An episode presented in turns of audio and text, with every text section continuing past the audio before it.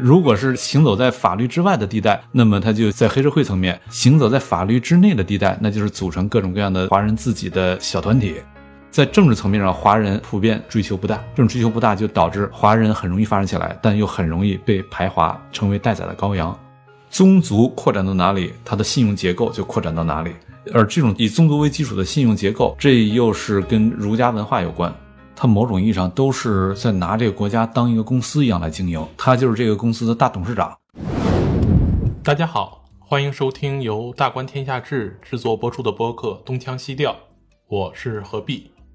这一期是列国志的第四期，我们再次请到外交学院的施展教授和我们一起来分享他的世界之旅。施老师跟大家打个招呼。大家好，我是施展。那施老师，上一期您和我们分享了关于越南的你在一九年暑期的一系列考察的经历和体验。嗯，那在其中你留了个小尾巴，说关于东南亚的理解，越南我们看的是它的生产能力，而生产背后的资金的调配啊、金融的转换啊，要去看另一个经济中心，就是新加坡。新加坡，对。您感觉自己作为一个游客去新加坡和咱们作为一个考察者带着一定的问题目的去新加坡的话，有什么体验的差别吗？作为游客去新加坡的时候，最大的一点体验是累。嗯，因为你得带孩子，咱们自个儿去考察的时候不用带孩子，人生赢家。对对对，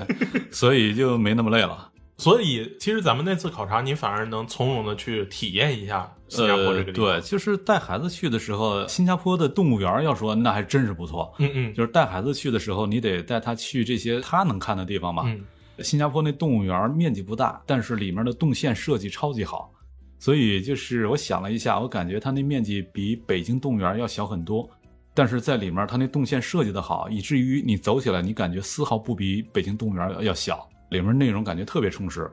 它动物园旁边还有一个叫水生动物园，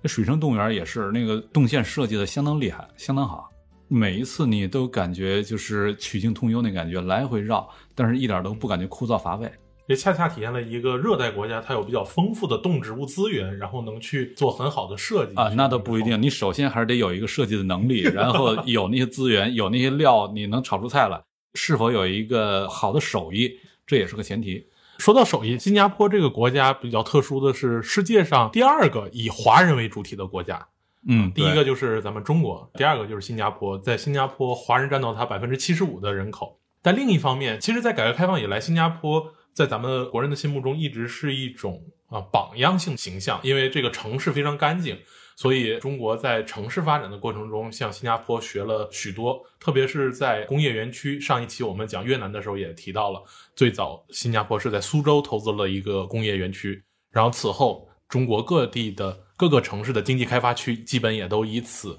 为蓝本去进行这个空间上的设计，从而为中国的工业发展提供了一个基础。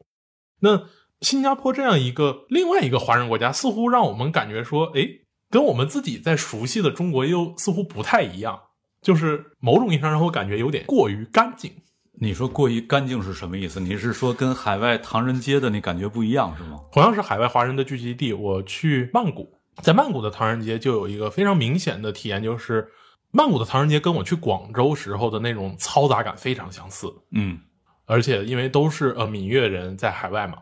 他的那个小吃摊儿啊，他的生活习性啊，以及他的街头的装扮啊，你一出去就感觉真的在那个地方就像没有出国，跟我在广州的体验非常相似。但是在新加坡就会感觉到这个地方非常干净。你去深圳也是那感觉啊，深圳也是非常干净，非常秩序感啊。这恰恰是因为深圳作为改革开放的龙头城市，深刻的学习了新加坡一系列的城市建设经验。因为这个毕竟广州它是一个老城嘛，广州呢都多少年的历史了，深圳才几年的历史啊。而新加坡也是类似的，新加坡它没有老城的那个包袱嘛。实际上如果啊，当然它也有一点点它老城的包袱，比如去到它的老城里面牛车水啊，或者小印度啊等等，去到那些地方，反正它牛车水那些地方我感觉跟广州老城就有一点点像。嗯，但是所谓的干净，那主要是新加坡就它那狮尾鱼公园那周边那一片，它的金融核心区或者它的乌节路啊等等那些核心的金融区、商业区，那那些地方你感觉确实是世界顶级大都市。但是你去到它的老城区，还是能够感受到那种咱们在那些视频节目里、网剧里面经常能看到的一些呃南洋的那种殖民地的风格。就是热带殖民地，然后两三层的小楼，有那种骑街楼，然后有一些木质的百叶窗，对，木质百叶窗，棕榈树，然后呃，带着西洋风格跟南洋风格和中原风格几重风格混搭在一块儿所形成的那种小楼，呃，然后你就是看着那种小楼，直觉上就会觉得下面会有一个躺椅，然后上面有一个穿着白西装的男人，戴着那种帽子，然后旁边有几个土著仆人给他扇扇子，给他切西瓜等等这些。就是一去到新加坡的老城区，像牛车水啊、什么小印度啊那些地方，还是能够找到这种感觉。只不过因为那些地方它不是新加坡的经济核心区，一旦来到经济核心区，那确实世界顶级大都市。那么说到新加坡这样一个混搭的风格，其实也跟这样一个城市国家自身的历史关系比较密切。上次咱们聊到越南，你也说想要了解一个国家的自我认知，要去看它的博物馆。嗯，那咱们其实您的第二次，我的第一次去了新加坡以后，因为咱们是带着比较明确的对于新加坡在东南亚的地区的金融地位的这样一个问题意识，所以咱们也是先去了新加坡的国立博物馆。嗯嗯，这个博物馆我觉得是比较有意思的一个，在它的布展里面能明显看到一个平行线的布展设计。你说说怎么个平行线？一个平行线是说，它讲述了从十八世纪后期华人开始下南洋，特别是到一八一九年新加坡正式开埠，咱们那一年去刚好赶上新加坡开埠两百周年，一直到新加坡当下的这一段华人奋斗史。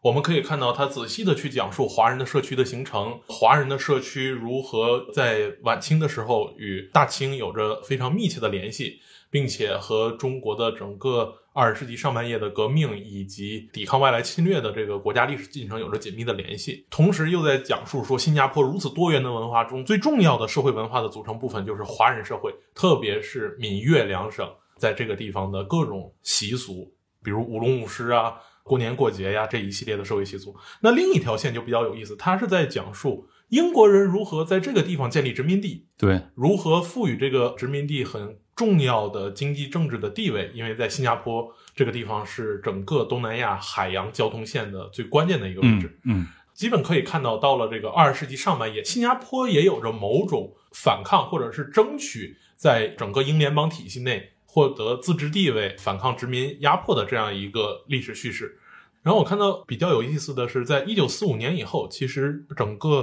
国家历史的这种呃呈现开始逐渐强调说，新加坡作为一个独立国家，它开始在政治层面上尝试与东亚这样一个复杂的地区开始做某种切割。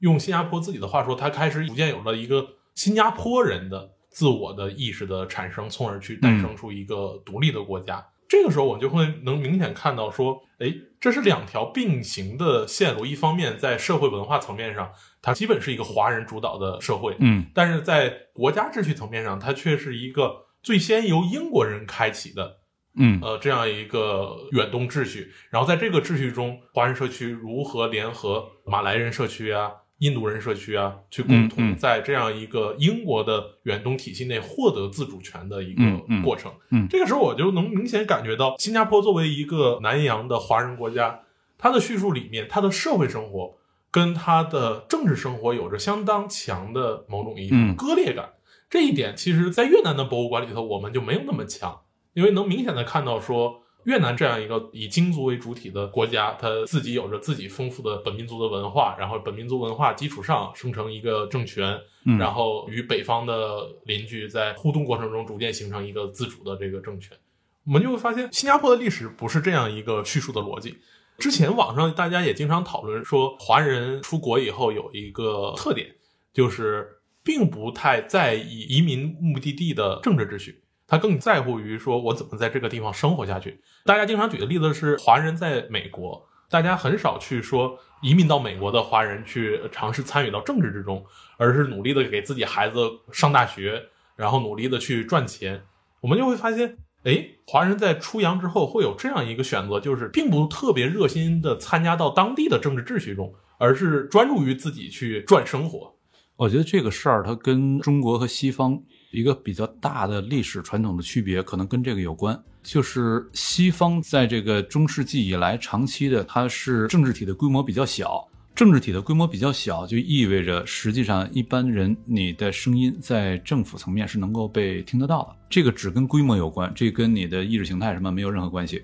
如果你的规模比较小，个体的声音就比较容易在政治层面上被听到，就说白了一个村里面村民说话是很容易被村长听到的、呃、乡里面也是一样，就是你想让乡长听到你就很容易找到办法让他听到，但是如果你规模变得很大的话，那你就没有办法听到了。没有办法听到不是说物理意义上听不到，有可能你物理意义上你就住在他们家离得很近，但是在政治意义上听不到了。政治意义上是指你的想法你的主张是否能够对这种政治秩序产生一些实质性的影响。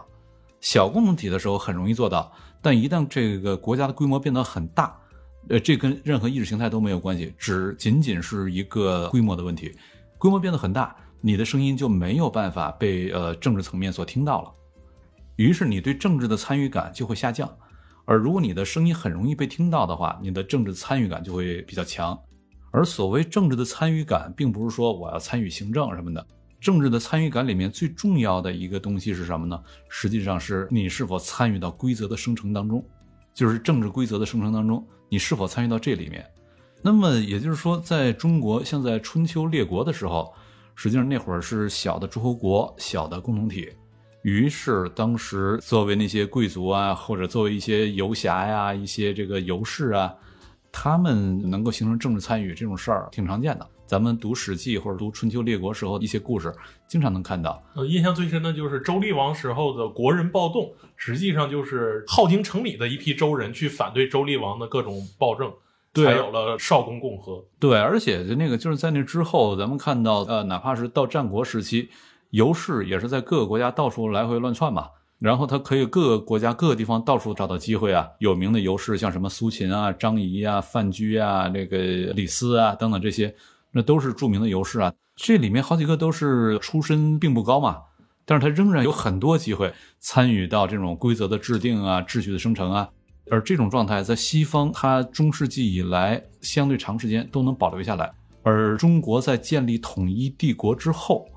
那么作为一个大帝国，这个共同体规模足够大，作为老百姓，那么你参与政治的机会，就是说参与规则的生成、规则制定、秩序的生成，这个机会就变少了。呃，如果这个变少了，时间很长的话，实际上人们就不会再首先从我是否能够这个规则我能够发表点意见，人们首先思考问题的本能不会从这个角度走了，因为这个事儿已经变得不可能了嘛。只要时间够长，人们就不会从这个方向来发展你的本能了。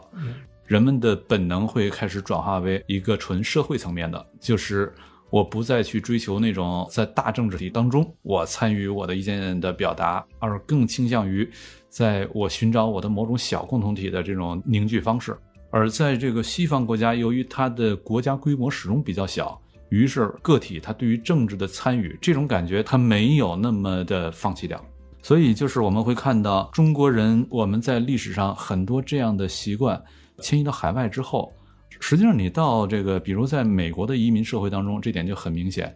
就是其他国家的移民到了美国之后，他比较多的都会有某种政治性的诉求，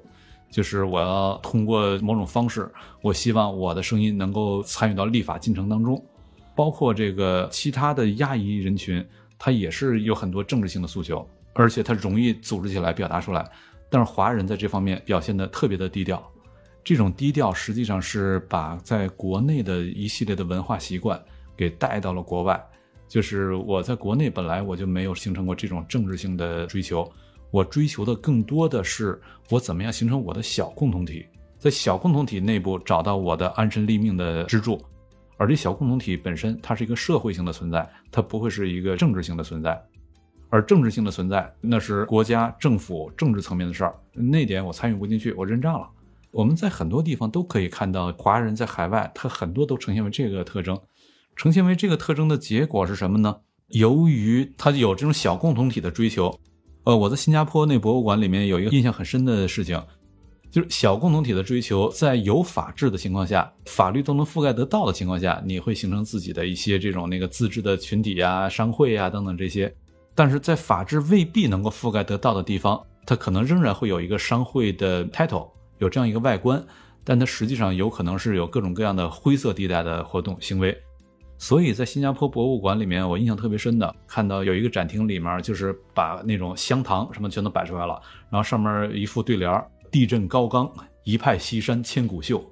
门朝大海，三河河水万年流。读过《鹿鼎记》的人对这个都很熟啊，这就是天地会的切口嘛。对，你一看到这个你就知道是天地会的弟兄。实际上华人在海外，他在黑社会这个层面，如果是行走在法律之外的地带，那么他就在黑社会层面；行走在法律之内的地带，那就是组成各种各样的华人自己的小团体，就在这方面能力还是挺强的。就是经常有人说华人在海外经常坑华人，实际上那是不同省的之间它有可能会有坑的现象，但同省之间坑的现象很少，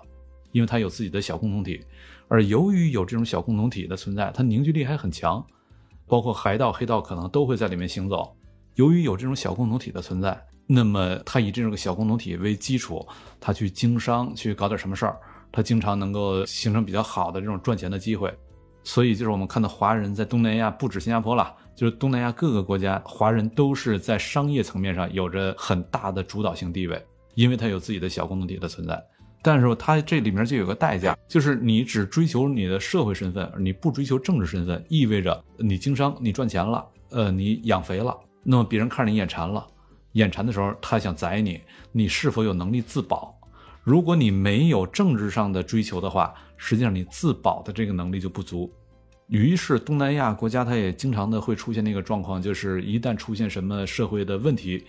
转嫁矛盾往哪转嫁？往富人身上转嫁嘛。谁是富人？华人。而且刚好这是一群没有自保能力的富人。一般情况下只要变富了，他通常都会找到某种自保的能力，自保的办法。但华人在这方面就很特殊，他社会财富的积累上很容易就积累起来，其他的族群一般来说比不过，因为华人的这种小共同体的这个能力相对呃还可以，再加上华人他的这种儒家文化，对足够勤劳，对足够勤劳，足够肯吃苦，呃，愿意奋斗，有很强的这种发展的驱动力。但是在政治层面上，华人普遍追求不大，这种追求不大就导致华人很容易发展起来，但又很容易被排华，成为待宰的羔羊。这是我们在东南亚也经常会看到的一个现象。所以就是华人在社会经济层面上有存在感，尤其在经济层面上有存在感，但是在政治层面上的存在感就很差。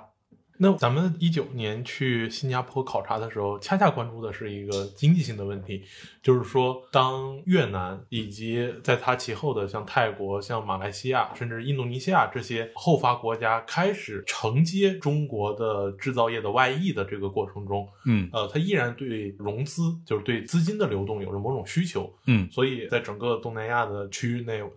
您认为新加坡是这样一个金融上的一个很核心的位置，所以咱们去的呃新加坡做的考察。但是假如我们回顾历史的话，我们会发现正像您说的，华人在南洋并不仅仅在新加坡这一个地方。其实我们看沿着马六甲海峡向北，像马六甲、槟榔屿，再比如说沿着中南半岛，我们到曼谷，嗯，我们到胡志明市，就是之前的西贡，以及最北的来到这个中国大陆的广州，我们看到其实从晚清以来，这已经形成了一个以华人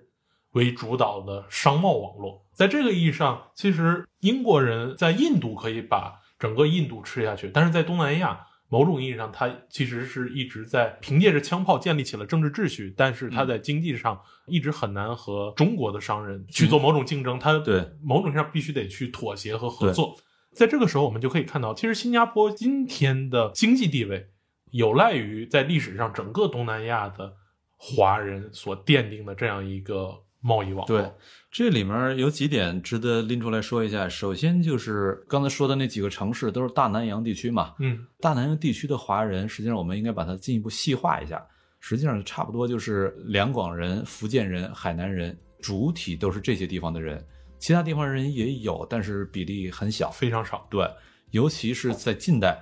到了现代史上，那么其他地方人来的也越来越多了，但是在近代史上主要是两广、福建再加海南。呃，当然那会儿海南它也算这个两广、福建的那个大南洋范畴了。嗯，实际上就是两广、福建这些人，这些地方的商人，他们对于东亚的海洋秩序、海洋世界的商业的主导权时间很长。从宋代以来开始，基本上就是这个来自福建啊、两广啊这些地方的中国商人，他们在主导整个东亚海洋世界的贸易。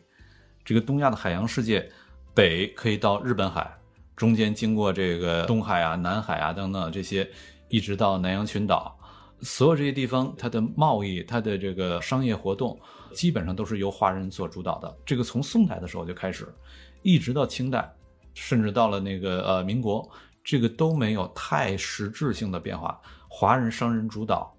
哪怕是西方人来了，西方人来了之后，他也只是能够在政治秩序由他来主导。接下来大的批发贸易他们可以去主导，就比如东印度公司什么的，他们是可以主导大的批发贸易。但是批发贸易把这船到了这个大的港口卸下来之后，呃，或者说从这个南洋这边你搜集了足够多的东西，怎么搜集那些东西，然后把它批发到远方。在微观层面上，这些零售的环节，这些层面上基本上都是靠华人的。甚至在鸦片战争之后，到了十九世纪末期，英国人可以把大量的商品都运到远东，运到远东之后，首先是运到上海，然后怎么分销到中国内地，怎么分销到朝鲜半岛，怎么分销到日本，到那会儿仍然是依赖中国商人。中国商人当时之所以这么厉害，这就跟刚才咱们说的那种小共同体的组建有关系了。因为在那个时候，你要想进行这种海上贸易，肯定是在当时的技术条件下，肯定属于远距离贸易了。人家在今天呢，也不算近距离贸易。你要进行远距离贸易的话，在你的金融系统、保险系统等等这些信用机制还不发达的情况下，你怎么建立远距离贸易的信用机制，这点非常重要。在现代，在西方，它是用这些这个现代的金融系统，一整套的规则。而在这些都没有的情况下，华人他实际上就是靠自己的宗族关系，基于宗族是完全可以信任的。那么如果我的宗族里面的人就是物理性的人肉的分布到了很远的地方，那么这些信用基础就人肉性的被带到了很远的地方，宗族扩展到哪里，它的信用结构就扩展到哪里。而这种以宗族为基础的信用结构，这又是跟儒家文化有关，而儒家文化带来宗族结构，接下来就是两广、福建以及浙南，它的宗族结构保存得特别好，所以这些地方它进行远洋贸易就特别有优势。而能保存的这么好，又有一个原因，就是当地的这种山地地形破碎，以至于北方的战乱再多很难直接的打过来，所以当地的宗族不会受到北方战乱的太多影响。另一方面，当地的山地地形极端破碎，交通很困难，或者说从中原过去交通很困难，还不如从海上走，这个交通省事呢。那么交通困难就又带来一个结果，就算没有战乱，那么也有可能这个呃朝廷的力量会过去，但是因为它的这种交通困难，导致朝廷力量深入当地也有难度。于是几重原因使得当地的宗族结构比别的地方保存得更好。那么以这个宗族为基础，基于儒家的那套伦理观念，那么它的这个宗族内部的亲戚人肉的迁徙，就人肉性的把这个信用结构给扩散到一个很大的区域，远距离贸易成为可能。那么当时哪怕是英国人、法国人，他们到了东亚世界之后，我做了大宗商品的批发贸易过来，这就相当于大动脉，毛细血管怎么把它分销下去，它仍然得依靠华人。那是一段很不幸的历史了，华人们被卖猪仔嘛，猪仔给卖到了南洋，卖到南洋之后，当然也有不少华人是自己主动下南洋闯过去的。那么闯过去之后，这些华人到当地很多也就都破落掉了，本来也是很破落的，然后到那边就更破落掉了。但也有一些还是挣到了一些钱，毕竟南洋那边有了现代经济，它挣钱的机会更多一些嘛。那么挣到钱之后，这些华人又是由于我们的儒家文化，它落叶归根啊，什么认祖归宗啊等等一系列的观念，使得这些华人他在南洋挣了钱之后，要把钱寄回到老家。而寄回到老家怎么寄，他得有一些重要的这种金融中心来完成他的这种海外汇兑的过程。在当时有两个重要的海外汇兑中心，一个是新加坡，一个是香港。所以就是基于下南洋华人的这种海外汇兑的需求，带来了这两个金融中心的成长。那问题就来了，刚才你说到的就是那边的这种重要的华人地盘，就华人有很大影响力的城市也很多呀。那为什么像西贡啊、曼谷啊、什么槟榔屿啊这些地方，他们就没有那么起得来作为金融中心？当然首先就是槟榔屿啊之类的，它的华人的密集度还是不如新加坡。那么西贡、曼谷什么的，华人的规模数量可能不小，但这里它的问题在于，他们不是普通法法系的，而现代的这种海外贸易所依托的法系，现代的这种国际金融秩序所依托的法系，主要都是依托于英国的普通法法系的。普通法它跟大陆的成文法相比有一个特征，就是它对个人权利的保护比大陆法系要更加到位。对于个人权利保护更加到位，于是那么在普通法法系内部，作为这些那个中小投资人，像我要进行远距离汇兑，他也某种意义上广义的一个中小投资人的身份，他在普通法系统下面，他的这种汇兑，他的金融效率就更高。所以就是我们是没有办法脱离开普通法这个背景来讨论这两个地儿，新加坡跟香港作为金融中心的这个历史背景的。说到新加坡这个地方的经济和金融发展，我们无法脱离普通法这样的一个背景，而这个时候我们就会看到社会经济的发展就和它的政治秩序关系非常密切了。恰恰是因为英国在远东的殖民过程，才造就了普通法能够扩展到覆盖到远东的这些地区。而在这些地区当中有两个很重要的华人城市，一个是香港，一个是新加坡。对，那同时我们也看到，也就成为了当今东南亚地区两个最重要的金融中心。对，这俩金融中心也是世界级的嘛。而且我们会发现，就是普通法跟成文法相比，我说这两个不同的地区，两种不同的法系的地区相比，在普通法世界，它的直接融资金融市场的效率更高。直接融资市场就是股市、债市等等这些。然后在成文法地区，它的间接融资市场效率更高。间接融资市场主要就是银行，所以我们会看到世界上主要的这种股市、债市，它都是分布在普通法地区，像这个纽约啊、伦敦啊、新加坡啊、香港啊，都是这样的。但是新加坡在之前跟那几个比相对差一点了，香港是第三大金融中心。但是新加坡它作为普通法地区，如果国际政治上发生一些什么样的变化的话，那么它崛起为新的国际金融中心，它的机会是当然就是很大的。那新加坡当下的崛起，你也说跟国际政治这一系列的背景性的要素非常密切，那就不得不说新加坡的当代史。嗯，因为尽管香港是一个普通法系下的华人城市，但是它依然是整个中国的一部分。嗯，而新加坡呢，它国际法上还是一个独立国家。嗯，而新加坡的独立恰恰跟二战后的整个东南亚地区的这种政治格局的变化关系非常密切。咱们在新加坡的那段时间，刚好是新加坡在纪念开埠两百周年的一段时间，然后李显龙总理发表了一段至今还在中文互联网里面流传的那段讲话。他在前一天用中文向新加坡的国民发表了一个对于新加坡历史的总结。在这段讲话里头，我印象最深的是，其实在一九四九年之后，新加坡作为一个华人聚居区，开始需要对于东亚地区复杂的政治局面做一个抉择。而在这个时候，新加坡的选择说，我既不是说靠向这一边，也不是说靠向那一边，而尝试开始寻求一个新加坡人有一个独立国民的自我认识，开始尝试和之前老一辈的华人社区不一样的，尝试开始与华人的母国做一个政治秩序上的切割，从而去呃尝试独立。所以呃，我们看到随着东南亚地区的战后的反对殖民斗争的浪潮，那新加坡选择加入到了马来亚联邦，去反对英国的在远东的殖民统治。嗯，但是很不幸，正像您说的，华人在东南亚地区的这个政治参与中往往会落败，所以到了一九六零年代，整个马来亚联邦内部也产生了非常重大的纠纷。那以马来人为主体的马来半岛和加里曼丹岛的马来西亚决定要把新加坡踢出马来联邦。嗯，所以我们可以看到，其实李显龙的父亲李光耀，对，当时是在新加坡的这个建国典礼上是几乎是哭腔，对，几乎是哭丧的状态，因为他完全不知道只有一个小岛的一个城市面积大小的国家未来要走向一个什么样的状态。对，就是当时马来西亚他觉得国内的这个华人比例太高了，到了今天马来西亚的华人比例仍然达到 百分之三十 左右。呃，如果再加上新加坡的华人占到更大的一个比例，他国内的华人不仅这个人数的比例大，而且这个它在经济层面上也是有着很强的掌控力。那么在这种情况下，马来人他就担心说，我们的地位会不会呃政治地位啊等等这些被你华人逐渐给窃夺，逐渐把我们给边缘化。这也是当时马来内部他要跟李光耀要谈判，就是说你得做一系列让步，李光耀又不肯做那些让步，于是最后那你就必须得分出去。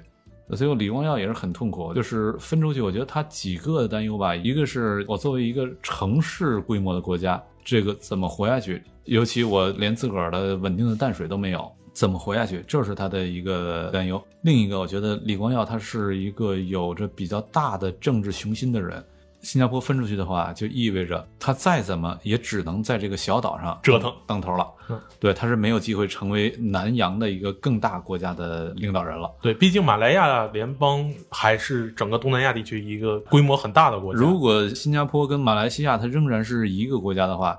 呃，那么这个国家的影响力比今天肯定还要大很多啊。那么对李光耀来说，他就失去了另外的一种可能性，不过这倒反过来让他可以更加聚焦于新加坡的发展。但是对他来说，首先一个问题就是，第一，我这个国家这么小，从物理意义上来说，生存挺艰难的，怎么在物理意义上生存下去？然后接下来在呃政治层面上、经济层面上分别都怎么办？那首先必须他得结盟，因为马来西亚始终是对新加坡来说这是一个威胁。从马来西亚的角度来看，新加坡是背叛了嘛，所以马来西亚对新加坡从这个国际政治的角度来说，始终是它的一个威胁。那么新加坡它必须得去寻找到另外一个国家愿意支持自己的，找它结盟，使自己能够面对马来西亚的这个压力的时候能够自保。而这个结盟的话，实际上就是两个选项，一个是美国，一个是中国。而在二战之后，尤其在咱们四九年之后，四九年之后，实际上当时中国也面临一个很艰难的选择，就是东南亚这边我们那么多华人，跟他们到底应该处怎么样的一个关系？如果说我仍然接受这些华人是中国人的话，那么当地的那些国家，这些华人的所在国，他可能对中国会存有巨大的疑虑。而那会儿中国是极力的想要去跟这些国家去搞好关系，去联起手来，所以最后就是做了一个决断，这些华人你或者回来，或者就是加入所在国的国籍，放弃中国国籍。呃，然后有一些回来了，但是有更多的是他们的事业啊、人脉啊、什么朋友关系啊，都在当地呢，他很难回得来啊。对，大部分还是留在了所在国。对，大部分留在所在国。那么留在所在国的话，此时对于东南亚那些国家来说，他总觉得这个就像我国家内部的一群特洛伊木马，于是他就总是要找到机会就要敲打敲打这些人。那么中国在做了这样一个抉择之后，实际上跟东南亚的华人，他在政治上就是选择了两种国家身份。而这两种国家身份的选择，反过来对于新加坡人来说，他就觉得我大概现在要依靠中国，就是很多原因，这是其中原因之一，我现在依靠中国这事儿可能不大行。呃，于是他就选择了跟美国这边结盟。而且就新加坡的地缘来说，呃，那么它跟美国结盟也确实是更加合适了，因为美国是海洋霸主，而作为海洋霸主来说，它一定要控制住全世界几个最重要的海上交通的咽喉要道。新加坡毫无疑问是地处咽喉要道的马六甲海峡，所以在这种情况下，新加坡的地理位置也决定了它跟美国之间合作，依托于美国，这是一个更靠谱的选择。那么依托于美国的话，作为地理交通要道，那新加坡从经济发展层面上有一系列的这个选择的空间、选择机会，只不过你要把自己揉在美国所主导的一个全球经贸循环秩序当中，这对新加坡来说没有问题啊。我跟美国融得越深，那么我在政治上就有可能变得更加安全嘛。呃，所以航运啊，这个呃石化呀，处在它那样一个特殊的交通要道的位置。发展石化实际上也是有它的优势了，把那些石油什么运到这儿，我再在我炼油等等这些，然后以及金融啊、服务啊等等这些，逐渐就发展起来了。所以，其实我们看一九六零年代以后，新加坡的经济腾飞，而且还被誉为亚洲四小龙之一，与美国同时将自己的产业向整个东亚转移，几乎是同步的。所以某种意义上，新加坡的经济腾飞也是受惠于他愿意去融入到以美国为主导的这样一个经贸循环体系当中。对，那我们回到新加坡自身，我们会发现，作为亚洲四小龙之一，整个亚洲四小龙在一九六零年代、七零年代腾飞的时候，都有一个共同的特征，就是它的政治体制相对来说是一个威权型的政治体制，而它的经济却因为与美国的紧密合作而有了相当程度的腾飞。时至今日，其实中文互联网上的网民对于新加坡的政治体制的理解还没有超脱出我们这样一个固化的观念，就认为它依然带有很强的威权色彩。但是咱们这次去了新加坡做了实地考察之后，会发现非常有意思的是说，新加坡实际上这个国家的治理还有很多我们并不为人知的一面。嗯，我不知道你说的这个并不为人知的一面是什么哈，反正我的感觉仍然是一种有威权色彩的一种政治体制，只不过威权色彩跟法治是完全可以并行的。嗯，这个不为人知的一面并不是说它在体制上是威权或者民主或者是更强调法治，而是说它对于自我国家的定位以及在这个定位过程中所生发出来的一系列的国家建设机制。那很典型的是我和肖宇老师去新加坡的国立图书馆嗯，去查他们国家的历史教材，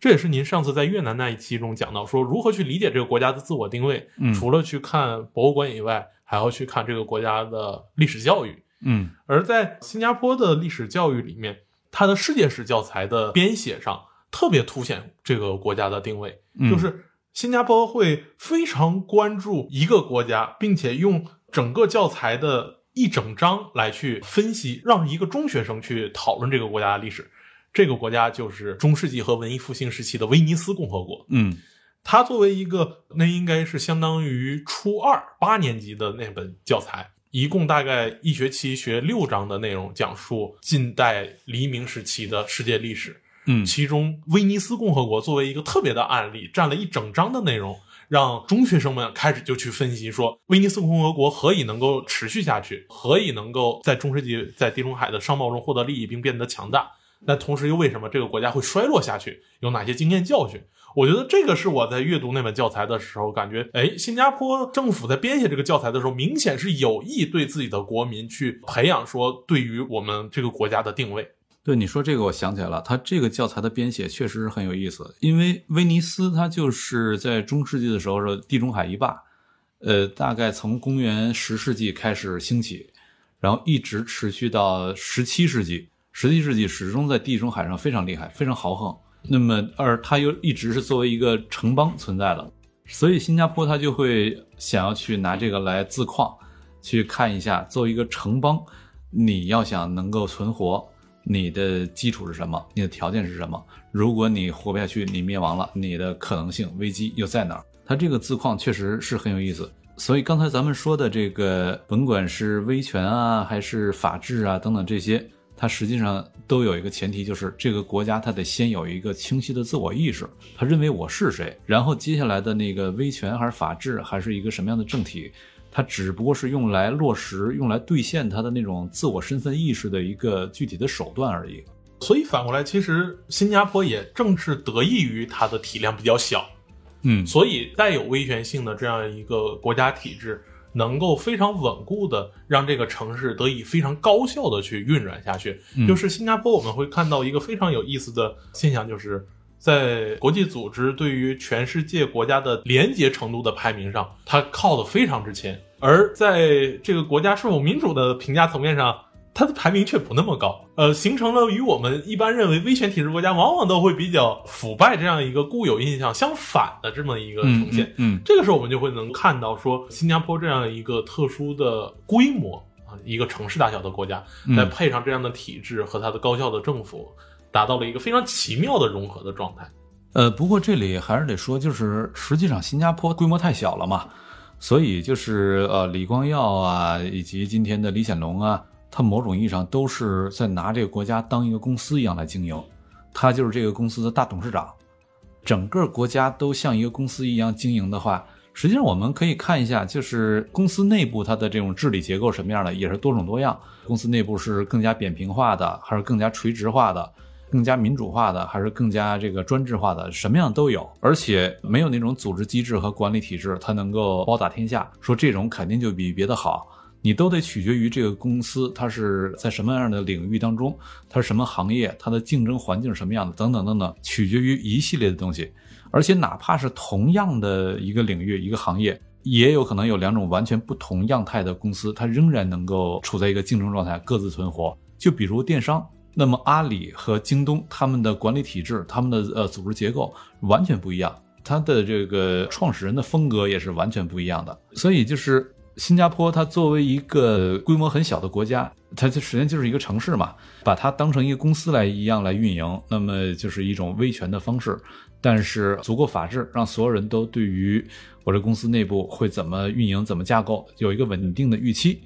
这没有问题，它可以确保它的效率。但是如果你规模扩大了，体量变大了，呃，就不代表你还用类似的方式就一定走得通了，它逻辑就变了。实际上就像咱们前面一开始谈到过的，规模很小的这种共同体，这种政治共同体，公民他相信我的声音是能够被政府听到的，那么作为个体，他的政治意识就会相对比较强。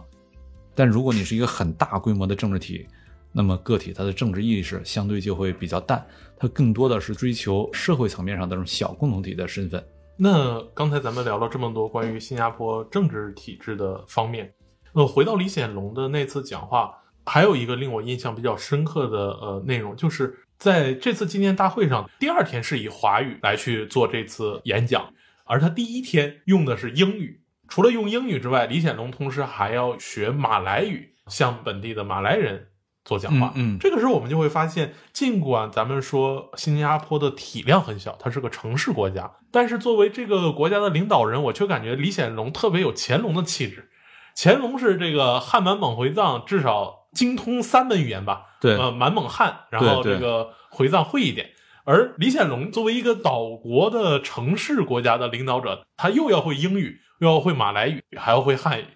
恰恰是一个非常杂糅的。这个城市就刚好地处几个文明的交汇圈嘛，那南洋文明，然后中华文明，西方文明，几大文明的交汇点刚好就凝聚在这儿了。所以在这种地方能够成长起来的人，他本身在文化上天然的也是跨文化的一种存在，因为跨文化是他的一种生活方式。这跟咱们就是长期生活在同一个文化内部的人那种感受是很不一样的，跨文化就是他的生活方式。呃，这一点我印象比较深是咱们有一次溜到我忘了那是哪条街，就是一条街上有三个庙，印度教的印度庙，然后中国的佛寺和旁边的清真寺，三个庙紧挨着就在一条街上，而且特别和谐，就大家基本就是可以尽情的出入，然后去参观不同的文化的状态。实际上就像这样的一种咱们说的跨文化是它的一种生存方式，在新加坡很常见，在中国的这个内地不那么常见，但是到了中国的边疆地区又很常见。比如就是我有很多关系很好的新疆朋友，那么在新疆地区他们经常就是不经意的说出来的一些话，我会感觉很震惊很 shock，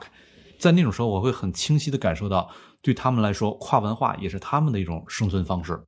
也就是说跨文化的生活状态一旦成为了日常生活，对很多在单一文化里面感觉到非常神圣性的要素，非常敏感的要素就变得非常的放松，非常的包容。对，开放自信包容的心态呃，在这种跨文化的情况下更容易把它打开，就是那种自信它不是一种盲目的自大，它是一种真正的就是觉得哎，我跟你很不一样，但是我也有我不可替代的价值，此时这是一种真正的自信。而如果是在单一文化的地方，所谓的自信经常它会这个堕落为自大，这个就有点糟糕了。实际上这种自大就会配不上自己的那个文化。那在之前的三期我们聊了日本，聊了韩国，聊了越南，嗯，今天又聊了新加坡，这都是几乎以儒家文化为主导的这样一个地方。嗯嗯，而今天聊的新加坡呢，开始呈现出一种多元的状态，也就是说在东南亚这个地方我们开始看到儒家文化在存在的同时还有其他的文化在存在。嗯，那另一个比较重要的其实就是以佛教和印度教为代表的印度文明在东南亚的传播。嗯，而新加坡恰恰处于这样一个文明的交汇口。那处在这样交汇口的并不只有新加坡，前天咱们聊到说越南的南部以及柬埔寨这样的一系列地区都有着非常和我们儒家文明不一样的一个状态。也非常期待您在下一期能够向我们去呈现一下东南亚国家的其他地方另一个文化的这种面向它的样态。对，下期咱就聊一下柬埔寨。哦，您去过柬埔寨？对，那好，非常期待。然后你去过泰国吗？不是。对，后续咱还可以再聊聊泰国。好，那今天是这样，下次再见。下次再见，谢谢石老师。